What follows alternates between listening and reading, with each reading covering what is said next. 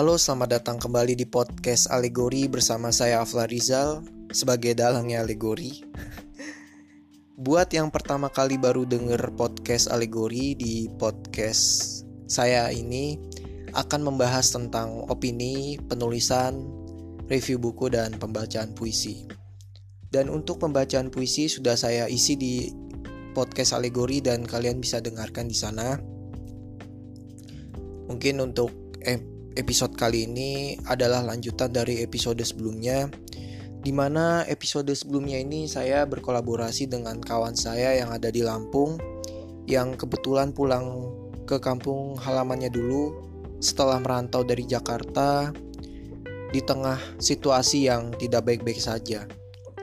Mungkin kalian merasakan kejenuhan yang berat selama di rumah aja, pengen keluar, menikmati udara segar, terus bisa melihat jalan-jalan yang ramai, kedai kopi yang ramai.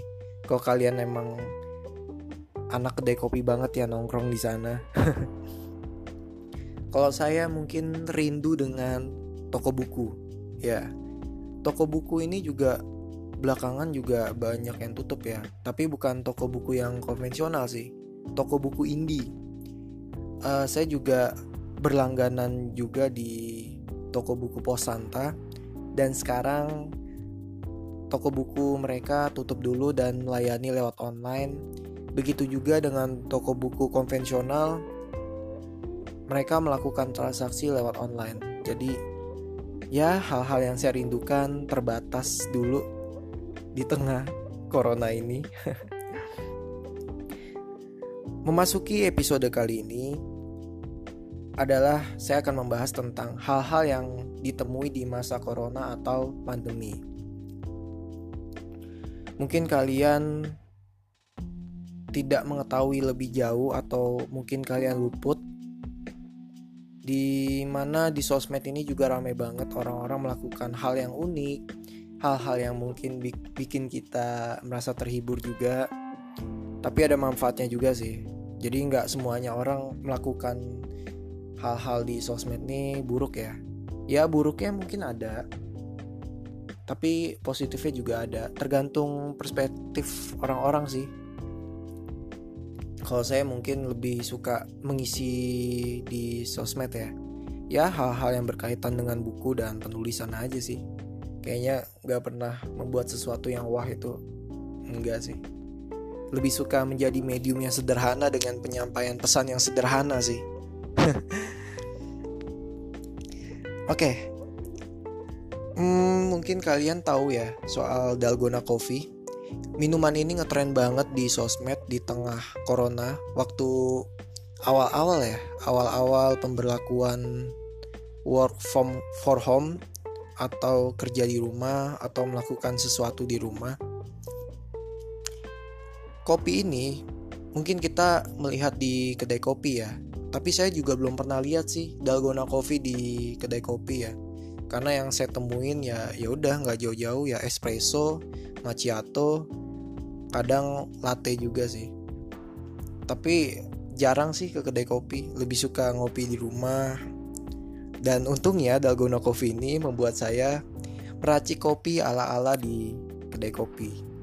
Dan bahannya sederhana banget cuma susu kopi Nescafe yang tanpa ampas ya. Tapi emang Nescafe kayaknya gak pernah ada yang ampas deh. Rata-rata kayaknya tanpa ampas. Jadi teksturnya lembut gitu.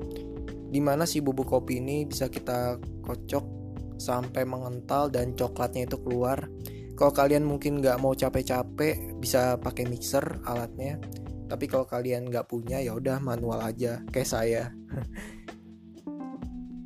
perkiraan mengocoknya itu kalau nggak salah 40 kali deh sampai coklatnya itu kental dan kita bisa menaburkan coklatnya itu di susunya. Dan jadilah dalgona coffee yang super sederhana sekali. Dan di masa corona ini juga orang-orang banyak yang upload tentang corona eh bukan corona. Dalgona coffee. Dan mereka membagikan postingan ini kepada orang-orang yang mungkin mau melakukan hal yang sama.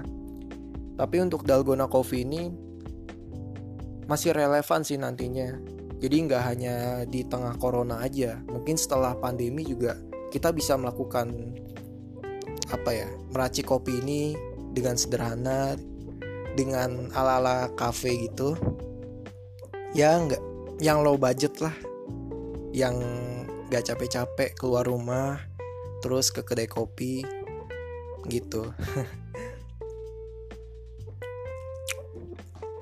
oke lanjut di Dalgona Coffee ini mungkin kita tahu banget bahwa Dalgona Coffee ini adalah resepnya orang Korea.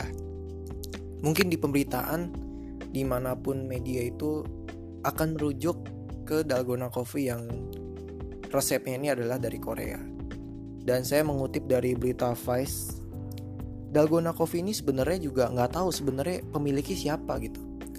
Karena dari negara seperti Makau, India, Yunani, bahkan Kuba juga melakukan resep yang sama, mungkin ada kesimpulan semacam replika aja kali ya. Dan di pemberitaan yang dijelaskannya juga ya nggak tahu yang nemuin dalgona coffee ini siapa. Ya udah. Kalau di media-media yang kita temuin ya dalgona coffee adalah resepnya orang Korea. Tapi kalau kalian mau baca lebih lanjut soal Dalgona Coffee bisa baca di Vice yang mau banget beda berita-beritanya. Kalian bisa baca di sana. Lanjut lagi. Oh ya.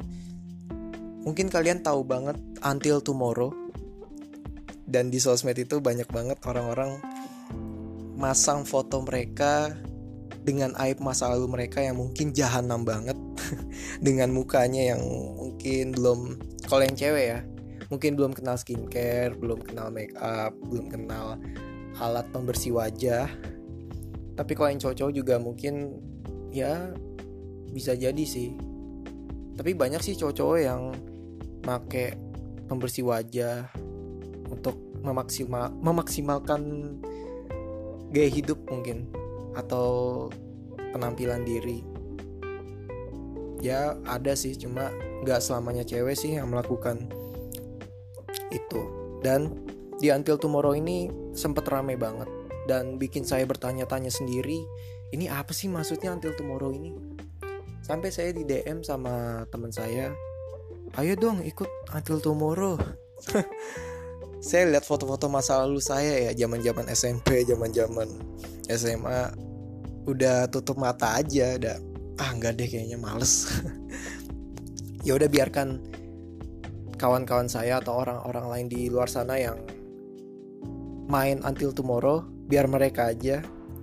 Dan saya hanya bisa menikmati wajah-wajah orang-orang sosmed di masa lalu dengan keadaan yang sekarang. Mungkin ini hampir mirip ya atau mungkin mirip dengan kejadian bukan kejadian. Oh iya ya yang mantan maafkan aku yang dulu. Mungkin kayak gitu sih. Hampir-hampir mirip lah. Tapi ya ya udah biarkan mereka melakukan itu. Apalagi ya? Oh iya ada juga nih uh, brush challenge mungkin kalian tahu banget di sosmed kayak Instagram ya di mana brush challenge ini emang diisi cewek-cewek. Jadi bikin kelompok gitu sih yang diisi cuma empat orang atau lima orang. Tinggal pakai alat brush itu diusap-usap di muka terus ditutup langsung jadilah muka yang penuh make up dengan dandanan yang mumpuni dan brushnya itu dioper ke teman sebelahnya. Ya mungkin ini serupa yang kita tahu kayak jangan meremehkan cewek yang gak make upan di rumah atau dasteran di rumah. Karena kalau udah make upan udah pakai pakaian yang yang lifestyle ya kelar hidupnya. Mungkin itu sih pesan yang disampaikan. Dan ya saya melihat itu dan tercengang juga sih dengan make upnya itu. Wah kayaknya emang bikin laki-laki emang cenat-cenut emang.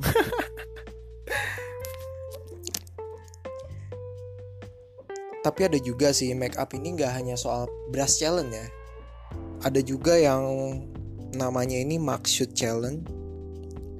Makeup ini kayak dibikin kayak perlakuan korban abusif atau kekerasan dari seseorang ya ya mungkin ada pro dan kontranya waktu itu. Pro-nya ini mungkin lebih mereka mau berkarya pengen mencoba make up sesuatu yang berbeda yang di belakangnya itu kayak garis-garis kepolisian ya. Mungkin kalau kalian tahu film action itu ada kali ya. Karakter buronan yang berhasil ditangkap terus foto dari depan kanan dan kiri. Ya kayak gitu cuma yang kontranya kontranya ini mungkin ada orang yang mungkin kayaknya trauma melihat orang yang make up yang kayak gini gitu. yang kayak gitu. Mungkin traumanya itu mereka juga pernah mendapat perlakuan yang sama kekerasan yang sama. Mungkin maksud mak maksud ya maksud maksud challenge. Susah banget ngomongnya. Maksud challenge ini juga ya menuai pro dan kontra. Cuma ya tergantung orang-orang mandangnya sih mau dari kontranya atau pro-nya. Kalau saya ya nggak peduli pro dan kontranya sih. Saya ada di jalan tengah aja ya udah urusan mereka. Tapi emang di tengah pandemi ini juga orang-orang banyak yang kreatif sih. Saya juga nggak disangka-sangka. Jangankan mereka saya juga kalau di rumah melakukan sesuatu yang kreatif kayak nulis terus bikin podcast kayak gini itu tiba-tiba banget. Kayak emang gabut aja sih tiba-tiba bikin podcast terus orang-orang lain juga pada bikin podcast juga di tengah corona di tengah pandemi ini. Jadi melakukan sesuatu dan ingin membagikan gagasan sesuatu ke orang lain. Dan itu bagus sih. Ya selama positif positif aja sih. Kayaknya juga nggak masalah. Kecuali kalau kalian melakukan sesuatu yang kreatif tapi menimbulkan kontra ya di luar sana. Ya mungkin perlakuan atau apa yang kalian keluarkan mungkin salah ya. Ya cuma itu tadi sih. Kembali ke pandangan orang masing-masing Terus apa lagi ya? Oh iya, di pandemi ini kita juga menemukan diskusi ya, diskusi kayak buku, diskusi seni, diskusi apa pun itu yang lewat virtual ya, lewat dunia maya. Mungkin kalau kalian pernah datang ke acara diskusi buku atau diskusi apa pun itu, kalian mungkin datang ke tempat acaranya, tapi di tengah pandemi ini mengharuskan kita untuk nonton dari smartphone aja atau dari laptop dengan aplikasi Zoom. Oh, dan ini aplikasi Zoom ini juga sempat booming juga sih. Banyak yang download, banyak yang melakukan percakapan dengan kawan-kawannya lewat Zoom. Saya juga download juga buat jaga-jaga sih. Dan saya juga baca di berita apa ya, bentar. Oh iya. Saya juga baca di berita ini Zoom ini sempat booming banget dan masuk berita dan tiba-tiba Zoom mendadak kaya. Karena banyak yang download. Itu sih mungkin yang bikin mereka kaya. Tapi emang ada hal-hal yang gak diduga sih di pandemi ini. Mungkin kayak ya kalau bikin aplikasi tiba-tiba banyak orang yang download terus dapat pendapatan. Sama sih kayak jual makanan juga. Di tengah pandemi ini kan kita lebih pengennya banyak makan. Dan nggak mikirin beli baju mungkin ya. Dan nggak mikirin skincare tapi kalau skincare kayaknya masih deh.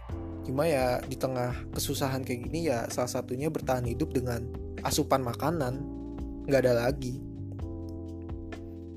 dan saya juga banyak makan sih. Oke lanjut lagi. Hmm, apa lagi ya? Kayaknya TikTok juga banyak yang main juga sih. Mungkin kalian juga melihat di instastory orang-orang tiba-tiba isinya TikTok dengan beragam tema yang mungkin kalau dulu ya saya memandang TikTok ini ya suatu ajang tempat wadah kreasi orang-orang sih buat kebebasan ekspresi mereka pengen show up di depan kamera. Di antara komentar-komentar orang-orang yang bilang TikTok ini adalah permainan orang-orang alay. Dan sekarang mereka melakukan hal yang sama dan mereka menjilat ludah mereka sendiri. Yo jadi ya saya hanya ketawa aja sih mendengar orang-orang yang bilang dulunya TikTok nih alay ah. Yang main kayaknya orang orang tanda kutip maaf lah dengan fisik kayak kurang. Tapi mereka malah main dan ya udah lupa kali dengan perkataan mereka di masa lalu. Apalagi ya?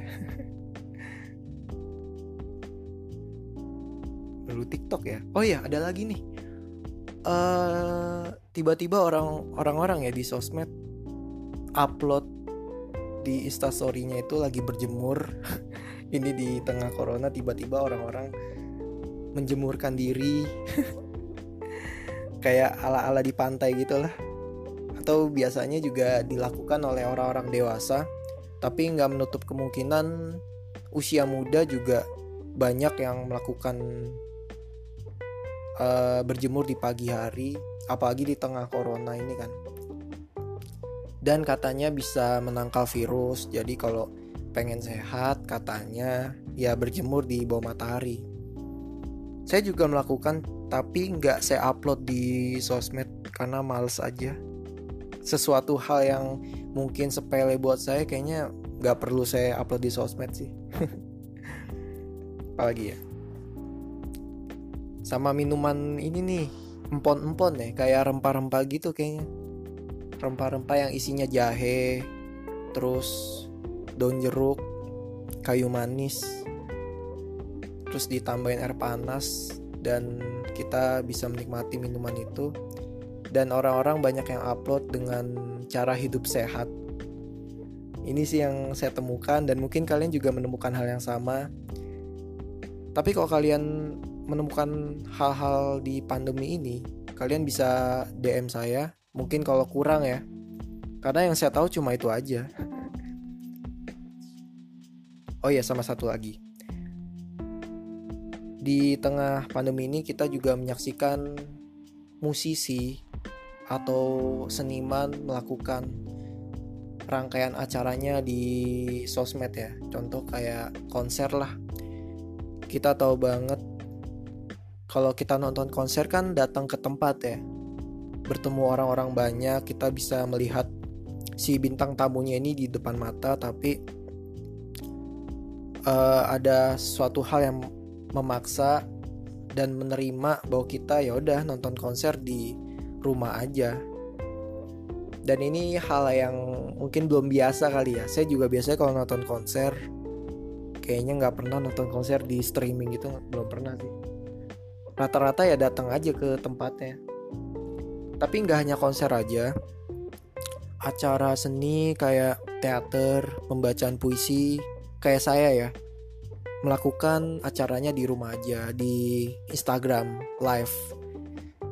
Dan biasanya kalau saya live baca puisi itu lebih sering di tempatnya langsung ketimbang di handphone dan orang-orang menonton saya juga orang yang nggak terlalu biasa sih sebenarnya dengan konsep yang kayak gitu.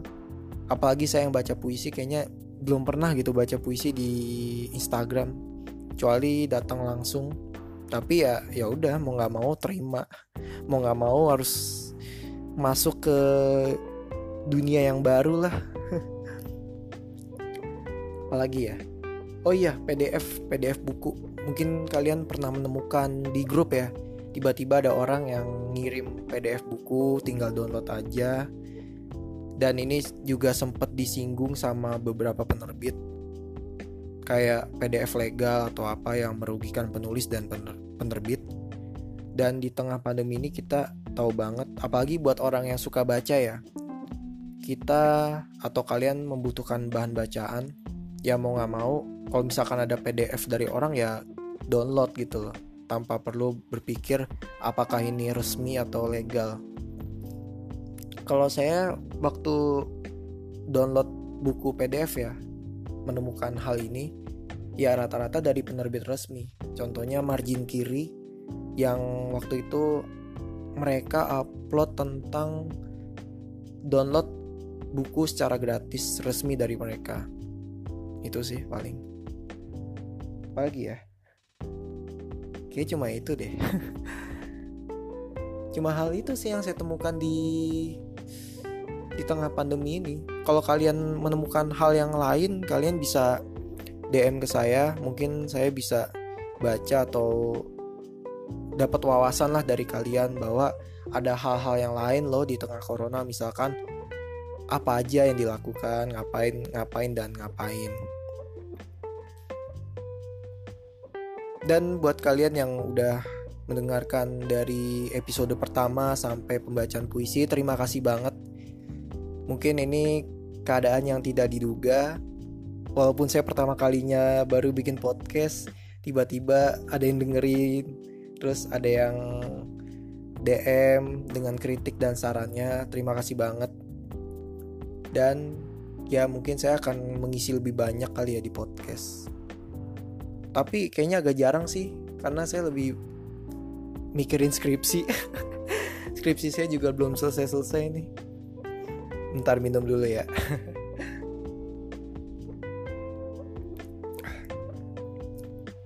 Ya kan tiba-tiba semester akhir kan berharap banget kita lulus tahun ini tiba-tiba corona. Ada aja ujiannya. Ah, semoga aja deh skripsi saya lancar dan bisa sidang. Ya moga-moga bisa bisa lulus lah tahun ini. Karena saya juga bingung bingung juga mau skripsi di tengah lagi keadaan yang lagi begini. Susah buat nyari referensi susah buat nyari data yang cuma bisa mengandalkan internet dan itu kurang banget buat saya ya semoga kalian yang merasakan hal yang sama kayak saya bisa dilancarkan. Dan semoga aja dosen-dosen di luar sana semoga mengerti lah pagi mahasiswa semester akhir gini lagi corona kan. Ya moga dimaklumin lah. Segitu aja kali ya. Mungkin kurang atau gimana? Ya udahlah. Terima kasih buat kalian yang udah mendengarkan. Kalau ada yang kurang maaf banget. Kalau ada yang tidak berkenan kalian bisa DM di Instagram dengan kritik, saran atau tema. Silakan kalau kalian mau mengajukan biar saya bisa riset di internet atau mungkin riset dari kalian yang mengajukan tema. Semoga di tengah pandemi ini berharap ya selesai dan kita melakukan aktivitas seperti biasa dan semoga puasa kalian lancar-lancar aja sampai lebaran. Jangan ada yang bolong-bolong. Kecuali kalau kalian terpaksa ya nggak apa-apa dah. Tapi kalau lagi lancar ya udah jangan sampai batal. Oke segitu aja. Saya Flarizal dari Alegori pamit. Dan sampai bertemu di episode selanjutnya. Selamat pagi. Selamat sahur buat kalian semua dah